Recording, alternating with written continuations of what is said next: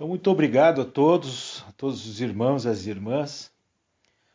Nós escolhemos para fazer uma reflexão diante dessas situações da vida que a pandemia nos coloca. Nós temos que aproveitar Kardec, o Espiritismo, para refletir sobre a nossa própria vida, a vida no sentido de vida material mesmo. Nós devemos, então, nos perguntar sobre quais os nossos objetivos e o que estamos fazendo para consolidar essa nossa encarnação. Lá no Livro dos Espíritos, Kardec vai falar com os espíritos e eles vão dizer por que a reencarnação. E os espíritos respondem que é para que a gente possa avançar, crescer e, ao mesmo tempo, cumprir a nossa parte na obra divina da criação. E juntando, então, o pensamento do Kardec com uma outra obra, que é Quem és tu, qual a tua obra, do professor Mário Sérgio Cortella, eu fiz uma mistura para a gente poder refletir sobre isso. Então, a pergunta que nós fizemos é: o que estou fazendo aqui? Isso é uma pergunta recorrente não só dos espíritas, mas sim da maioria das pessoas. Qual o verdadeiro sentido de viver? Se a gente for pensar nas nossas fases de crescimento, a gente vai perceber que as crianças diriam que estão aqui para brincar, se divertir. Se você faz essa pergunta para uma criança, qual o verdadeiro sentido da sua vida, ou o que você está fazendo aqui, ela vai dizer isso. Num sentido bem filosófico, porque crianças são inquiritivas. Os jovens, os adolescentes diriam que estão aqui para curtir, para se divertir, para viver intensamente, né? Uma vida plena, intensa. Os adultos, aqueles que já adquiriram um certo grau de maturidade, uns diriam: estou aqui para um mundo melhor. Eu trabalho, eu luto, eu me dedico para um mundo melhor. Eles são os altruístas. Alguns diriam que, eu estou aqui para construir a vida para mim, para os meus. Esse é o egoísta. E alguns diriam ainda que estão aqui porque estão para construir uma vida para os filhos. Esses são indiferentes. E os velhos ainda, os muito velhos, ainda costumam dizer que estão aqui já desembarcando, que só estão preocupados com os netos. Também são aqueles que desistiram ou tentaram muito altruísmo e não conseguiram, ou são extremamente egoístas e não percebem. Enfim, cada um, num momento da sua vida, haverá de se perguntar: o que está fazendo aqui? O que eu vim fazer aqui? Qual o sentido da minha encarnação? Mais adiante, todas essas constatações, aos poucos a gente vai tentando encontrar um sentido para viver. Porque essa ideia é um sentimento, né? É o sentimento que a gente tem com relação à vida material, à vida em si.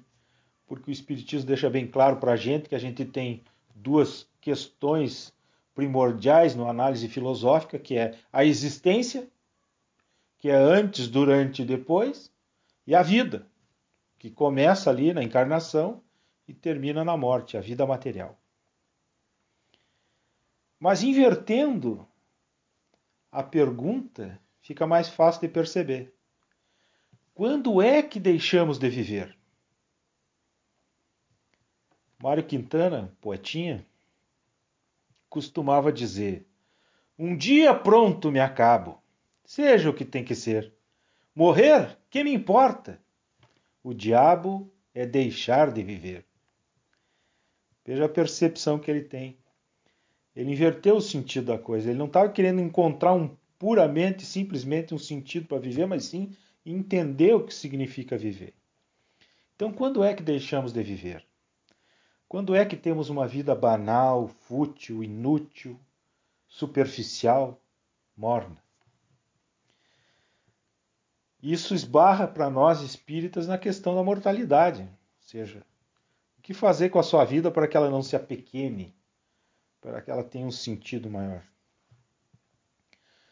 O objetivo que Kardec dá lá nas questões depois do homem de bem, lá quando ele vai definir naquele comentário da questão 918, se não me engano, do Livro dos Espíritos, um memorável texto que nos indica o caminho da vida, ele vai vincular a vida em si com um processo de educação.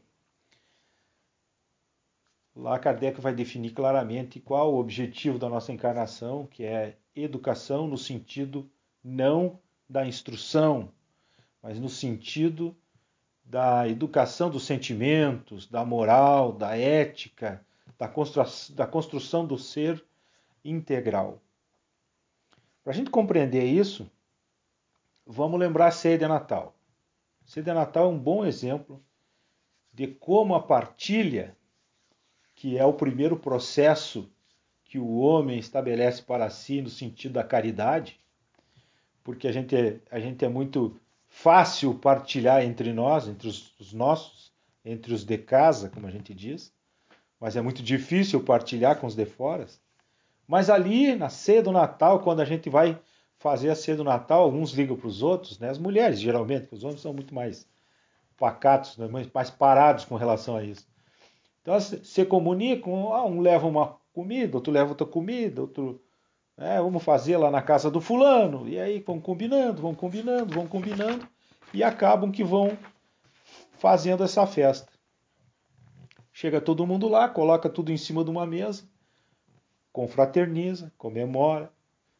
Na hora de ir embora, a dona da casa geralmente vai dizer, não, parei, não deixem tudo isso aí que eu vou acabar botando tudo no lixo, vamos dividir.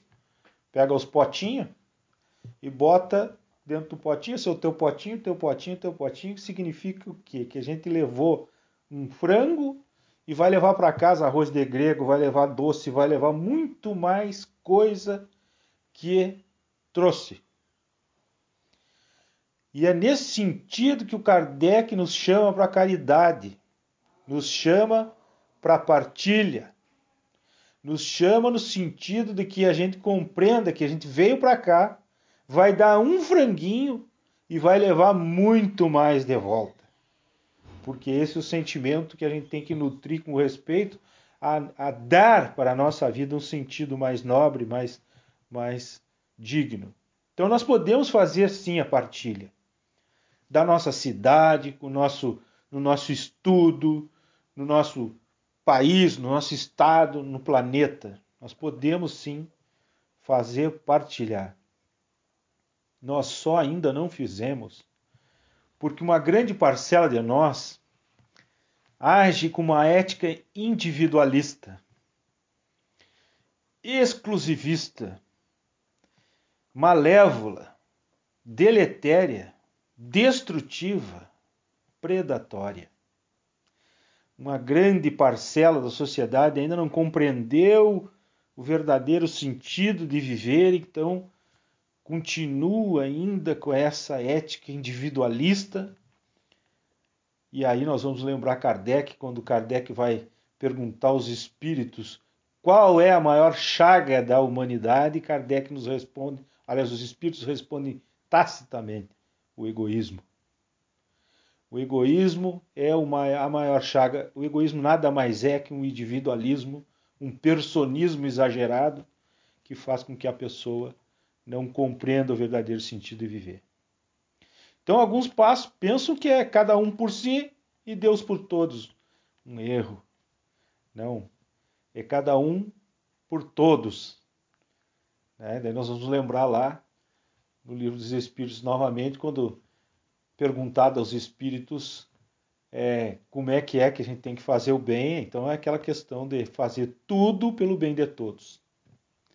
Este é o verdadeiro sentido. Então, ainda estamos num mundo em que é o olho por olho, dente por dente. Ainda tem esse sentimento, né? Vivemos aí agora, situação desse país aí que retomou lá os radicais, Lembrando Gandhi, que fez a revolução na Índia sem violência, né, porque ele era um pacifista, ele lembrava que, bom, se nós vamos continuar com essa ideia de olho por olho, dentro por dentro, nós vamos viver numa terra de cego. Porque daí todo mundo não tem lógica, né? A lógica é incoerente, né? Então, quando a gente nasce nessa vida, e isso os espíritos nos chamam bem a atenção, porque tem uma pergunta no Livro dos Médiuns que é bem capciosa, né? Quando fala que é preferível que uma criança morra do que a mãe morra. A gente não consegue compreender por causa do egoísmo, por causa do sentimento de propriedade que a gente tem sobre as coisas. Então, quando a gente nasce aqui na Terra, a primeira coisa que a gente faz é o aspirar. Primeira coisa. E quando partimos, qual é o nosso último ato? É o expirar. No intervalo tem a vida. O que fazer com ela? Entre o primeiro suspiro, expiro, e o último suspiro é uma vida. Então a gente vai perder tempo passando essa vida resmungando, sendo hipócrita, fingindo, desviando recurso, como a gente vê aí, xingando, se queixando. Não dá para pensar assim, nós temos que mudar. Não dá. Então essa etapa é dura e deve ser pensada, e ela dura aproximadamente 75 anos, é a média de expectativa de vida do nosso país. E aí, se a gente for dividir de acordo com os estudos que existem, há vamos dizer assim, uma corrente de pensamento filosófico que diz que do 0 aos 25 anos a gente constrói, a gente monta, estrutura a pessoa que a gente é. E isso, Zygmunt Bauman, na sua obra O Amor Líquido, fala da construção do caráter e diz lá pra gente com muita clareza que é nisso que a gente tem que trabalhar, na moldagem do caráter. Vai nos dizer que é nesse período que ele se forma. Nosso caráter é moldado pela família, pelos amigos, pela professora, pelo pai, pela mãe, pelo espírito do anjo da guarda, né? Tudo influi na formação do nosso caráter, e é nesse período. Então a gente nesse período monta a pessoa que é. Entre os 25 e 50 anos a gente vai reproduzindo, literalmente reproduzindo, fazendo filho. Dos 25 aos 50 a gente reproduz o que aprendeu até os 25. A formação que teve, se a gente foi... estudou para médico, para engenheiro, para isso, lá vai começar a reproduzir isso que a gente construiu nesses primeiros 25 anos, passa a reproduzir, constituir família, e a gente vai, então, aos 50 anos, até os 75, que é a expectativa de vida, e alguns esperam que viva muito mais, a gente vai desmontando. A gente vai desconstruindo, a gente vai aí sim transferindo as coisas e se preparando para o desembarque. Esta é a lógica da vida material. Ela é bem conhecida, estruturada, pensada e estudada por psicólogos, psiquiatras, médicos, universidades, filósofos, pensadores. Então chegar lá é uma condição da natureza, e todos nós vamos passar, e os Espíritos têm nos dito, olha, é inerente à própria vida você se encontrar com essas questões da doença, da dificuldade material, física, não tem outro jeito. Então, os velhos sabem, e sabe como é que a gente sabe que chegou nessa hora? Eu digo para vocês, quando a gente levanta de manhã e tem mais remédio do que comida para comer.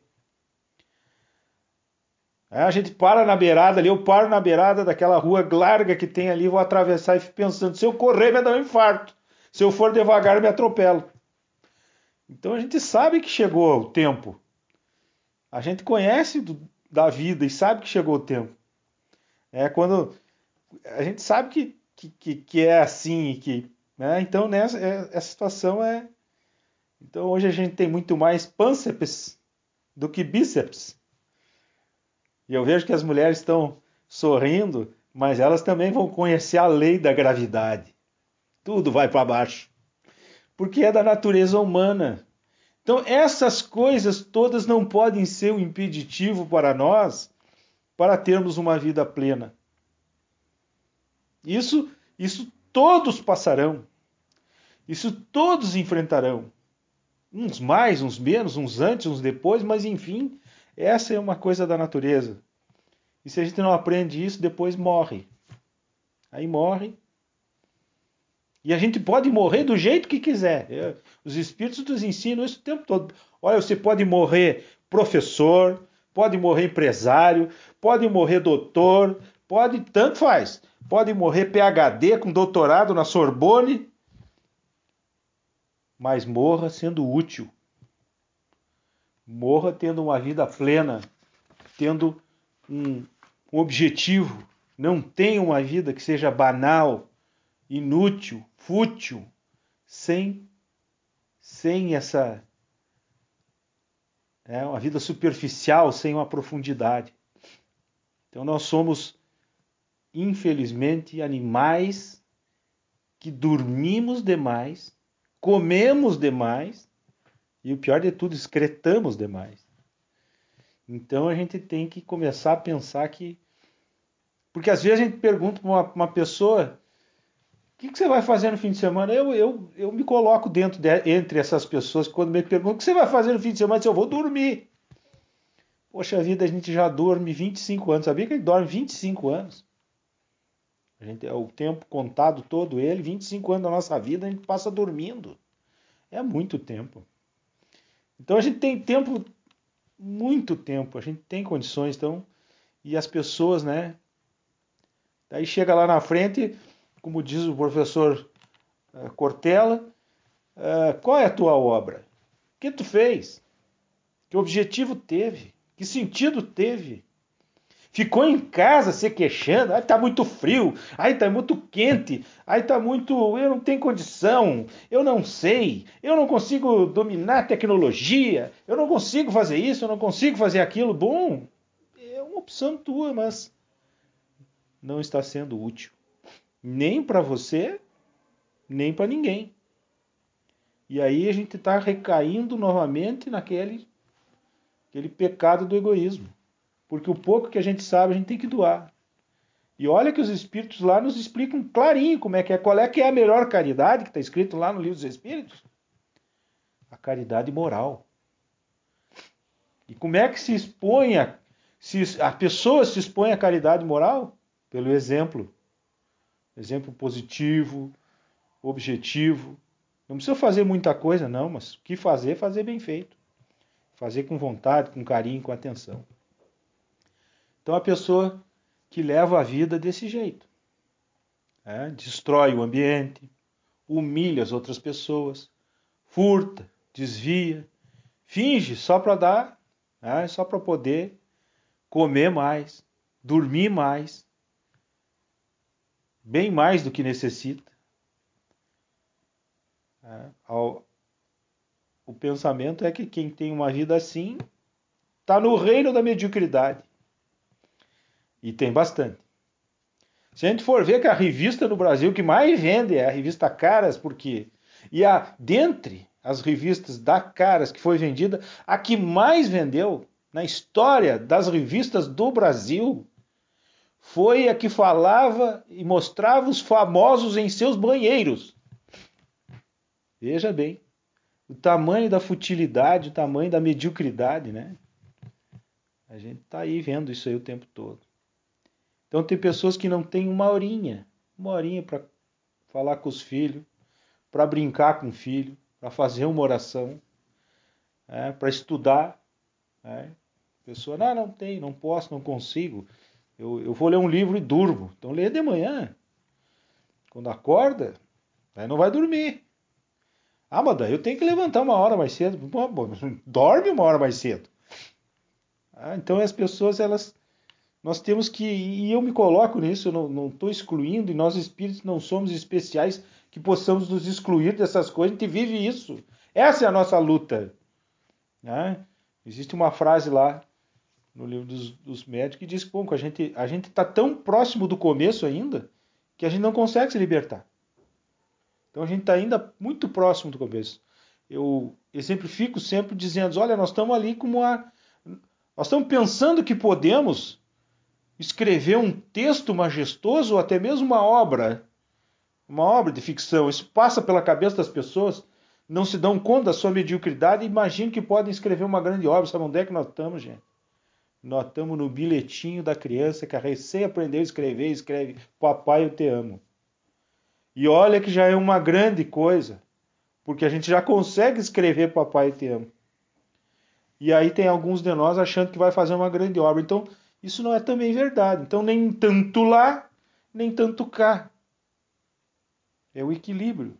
É buscar, fazer, transformar sua vida, dar utilidade para ela na medida do que você pode, do que a gente pode, do que a gente consegue construir.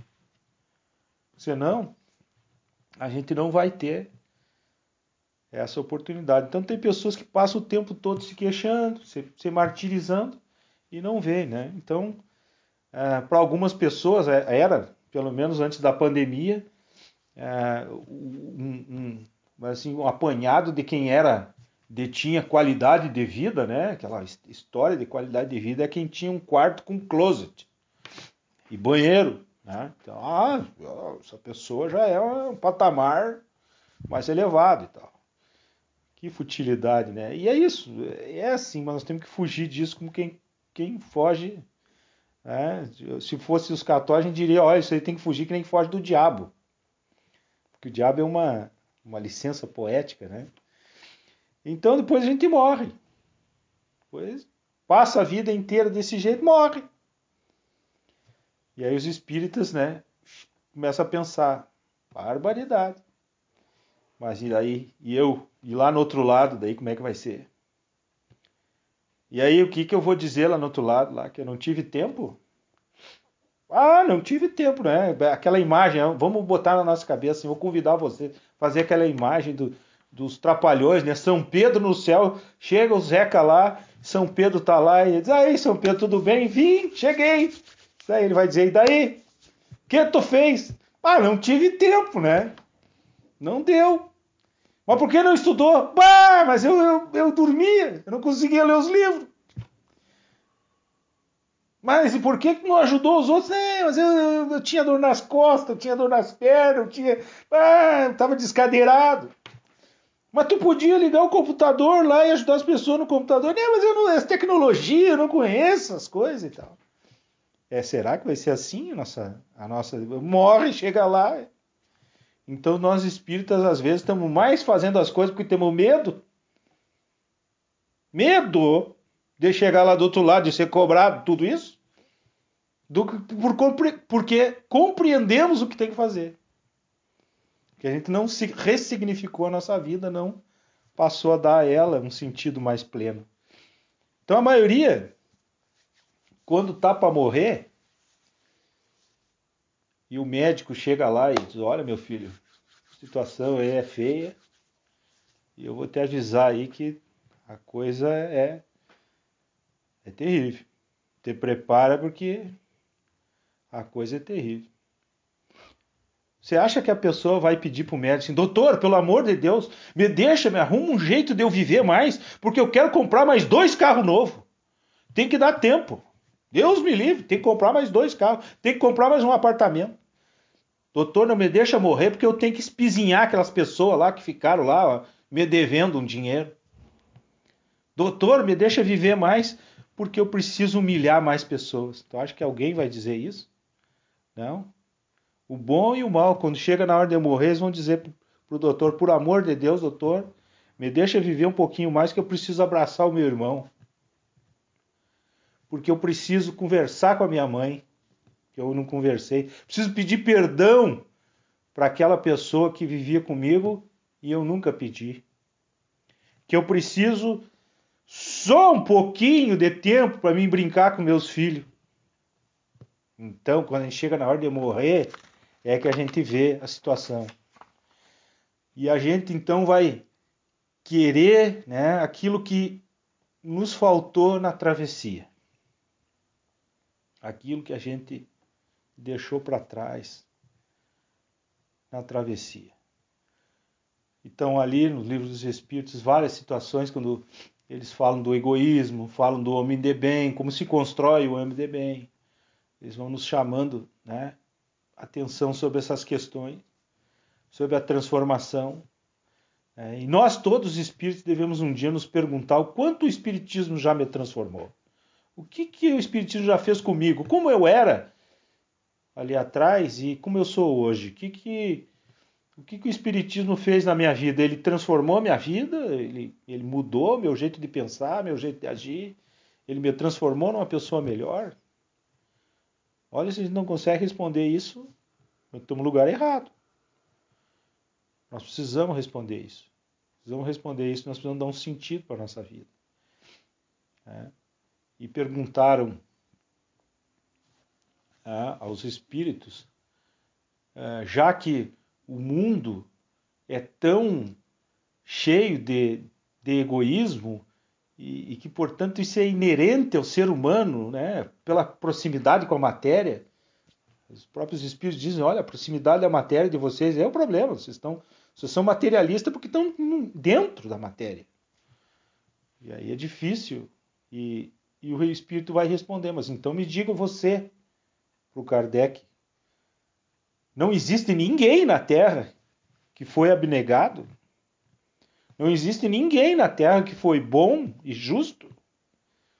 Não existe ninguém na Terra que não era egoísta e que foi altruísta?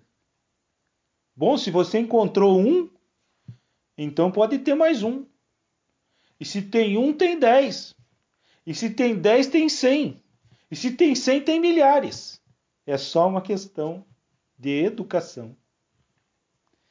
De promover a verdadeira educação. E é isso, eu acho que é o que cada um de nós tem que fazer consigo próprio. Educar-se, né? Eu costumo dar o exemplo da educação do escovar os dentes. Né? Quando a gente tem um filho pequeno, né, a gente bota ele no banquinho ali do lado da pia, dá a escova de dente para ele. Ele diz para ele que é para ele escovar, aquela pasta de dente, evidentemente, com gosto de tutti-frutti, senão não tem jeito. E ele vai lá, ele escova mais os cabelos, as orelhas, do que os dentes. Mas a gente vai insistindo, e vai indo, e vai ajeitando, e vai insistindo, e vai indo. Todos os dias, né? Todos os dias. Geralmente é as mães, né? Porque elas são muito mais abnegadas que os pais. Os pais até um perigo, que se irrita é capaz de dar um safanão na criança. Então as mães vão lá e vão indo ali um pouco, chega na adolescência, né? Tá lá, fulano escovou os dentes, penteou o cabelo, e vai indo, até que chega lá um certo tempo, você não pergunta mais. Você não pergunta mais, não há mais necessidade. Bom, nesse momento, aquela pessoa está educada. Ela recebeu um processo de educação que a levou a compreender que ela deve escovar os dentes. Então vejam, o processo da educação que o Espiritismo nos propõe, e Kardec nos reafirma, porque um pedagogo, pesquisador como ele era, tinha noção muito clara disso, ela é um processo lento, demorado, mas que deve ser todo dia. Como a gente faz com os filhos para escovar os dentes. A gente não deixa um dia que eles não vão, porque a gente fica pensando assim, mas se eu não fizer ele fazer hoje, amanhã ele não vai querer. Não, então a gente é persistente nesse sentido, deveremos ser então também com a nossa próprio burilamento moral. Para a gente seguir em frente. A gente tem exemplos, por exemplo, o Barão de Itararé tinha uma frase muito bonita que dizia, a única coisa que você leva da vida é a vida que você leva. E lá nos Livros dos Médiuns, né? E nas obras do André Luiz, a gente vai ver como é que as pessoas vivem. Ele mesmo, André Luiz, né? Naquele Nosso Lar. Qual é que era a vida dele aqui? Como é que ele pensava que ele vivia e como ele chegou lá? Aquilo ali é um exemplo, evidentemente que é a vida dele, cada um é cada um, mas enfim, é um exemplo bem legal da gente perceber. Ele pensava, chegou, eu sou doutor, sou médico. Eu pensava que sabia tudo, pensava que entendia tudo. Na verdade, não, porque ele não quis fazer o esforço da educação, que lá era o sentimento. Mas ele compreendeu rapidamente, porque ele tinha um intelecto mais desenvolvido. Nós também, nós podemos fazer o mesmo caminho. A gente enriquece o nosso intelecto, estudando o espiritismo lá na casa espírita, e automaticamente faz com que esses movimentos de entendimento da teoria e da prática, e teoria e prática, e teoria e prática, essa vida inteira que ela tenha um sentido, que ela tenha um valor, que ela não seja morna, que ela não seja... que a gente consiga construir uma coisa um pouco melhor. Por isso, tem um exemplo muito bonito que eu gosto de citar, que é o exemplo do Albert Schweitzer. O Albert Schweitzer vivia lá na Alemanha, uma família muito rica, estudou direito, foi trabalhar, defendia só as questões da própria família, ganhava muito dinheiro, mas se sentia perdido. Um dia ele resolveu estudar medicina. E foi estudar medicina, já velho, já com quase 40 anos. E aí estudou medicina, se formou e disse, mas eu vou ficar aqui agora sendo médico desses almofadinha aí? Não. Isso não me serve, isso não foi para isso que eu quis. Foi para o Gabão. O Gabão é um país no meio da África. Não tinha nada lá. Não tinha o que comer, não tinha nada. E ele foi para lá, juntou as pessoas, claro, levou o seu dinheiro, nem tem dúvida. Foi lá, montou um hospital, montou uma escola, começou a formar enfermeiros, depois formou médicos, depois foi indo. E até que ele morreu, quando já estava tudo estruturado lá. Quando ele morreu, a família reivindicou que ele fosse enterrado na Alemanha. Ele deixou no testamento que queria que o coração dele fosse enterrado lá no Gabão e o corpo mandassem para a família. Ele demonstrou para os caras da família, olha, vocês podem até levar meu corpo, meus bens, tudo, mas meu coração ficar aqui, onde eu fui feliz, onde eu fui útil. Então ele costuma dizer que a tragédia não é quando o homem morre. A tragédia é aquilo que morre dentro do homem quando ele ainda está vivo. E a gente tem tido a oportunidade de observar o quanto tem morrido dentro das pessoas os bons sentimentos, os bons hábitos, os bons tratos, as boas coisas que aos poucos têm morrido dentro de alguns. E a gente vê que não pode deixar morrer em nós. Temos que continuar resistindo. E para ir encaminhando o encerramento dessa reflexão, pensar que Chico Xavier, que Chico Xavier também era uma pessoa que fazia o melhor que ele podia com as condições que tinha, que às vezes eram boas, às vezes eram terríveis, mas ele fazia, ele não deixava de fazer o que tinha que fazer. Claro, a gente não vai se comparar a ele, porque aquilo é o ideal, é o exemplo que a gente tem de que é possível. Como os Espíritos nos disseram, não tem nenhum que é bom, não tem, Chico, é um exemplo nosso aqui. Então ele dizia que, embora ninguém possa voltar atrás e fazer um novo começo, qualquer um pode começar a fazer um novo fim. Então a gente tem que ficar com isso na cabeça. Não importa a idade que tem, não importa a situação que está, não importa a condição que chegou, agora é a hora. Agora pode ser. Se eu não fiz para trás, não fique perdendo teu tempo olhando para trás não adianta nada. A vida material, ela segue esse curso biológico do reloginho e não tem jeito.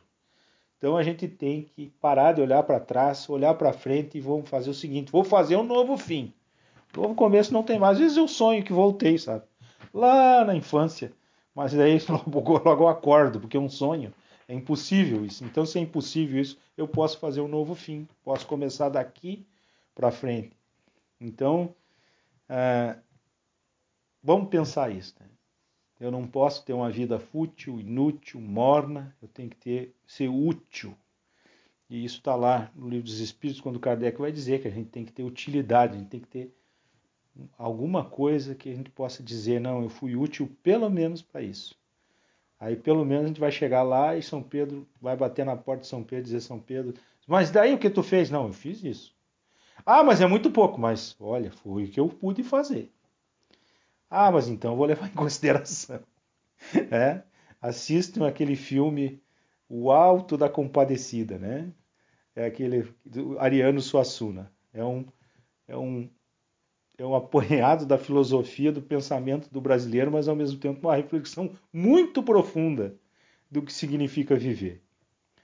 Então, muito obrigado, boa noite a todos. Eu não sabia, não perguntei o tempo no começo, mas acredito que nós falamos aí em torno de 30 minutos, né?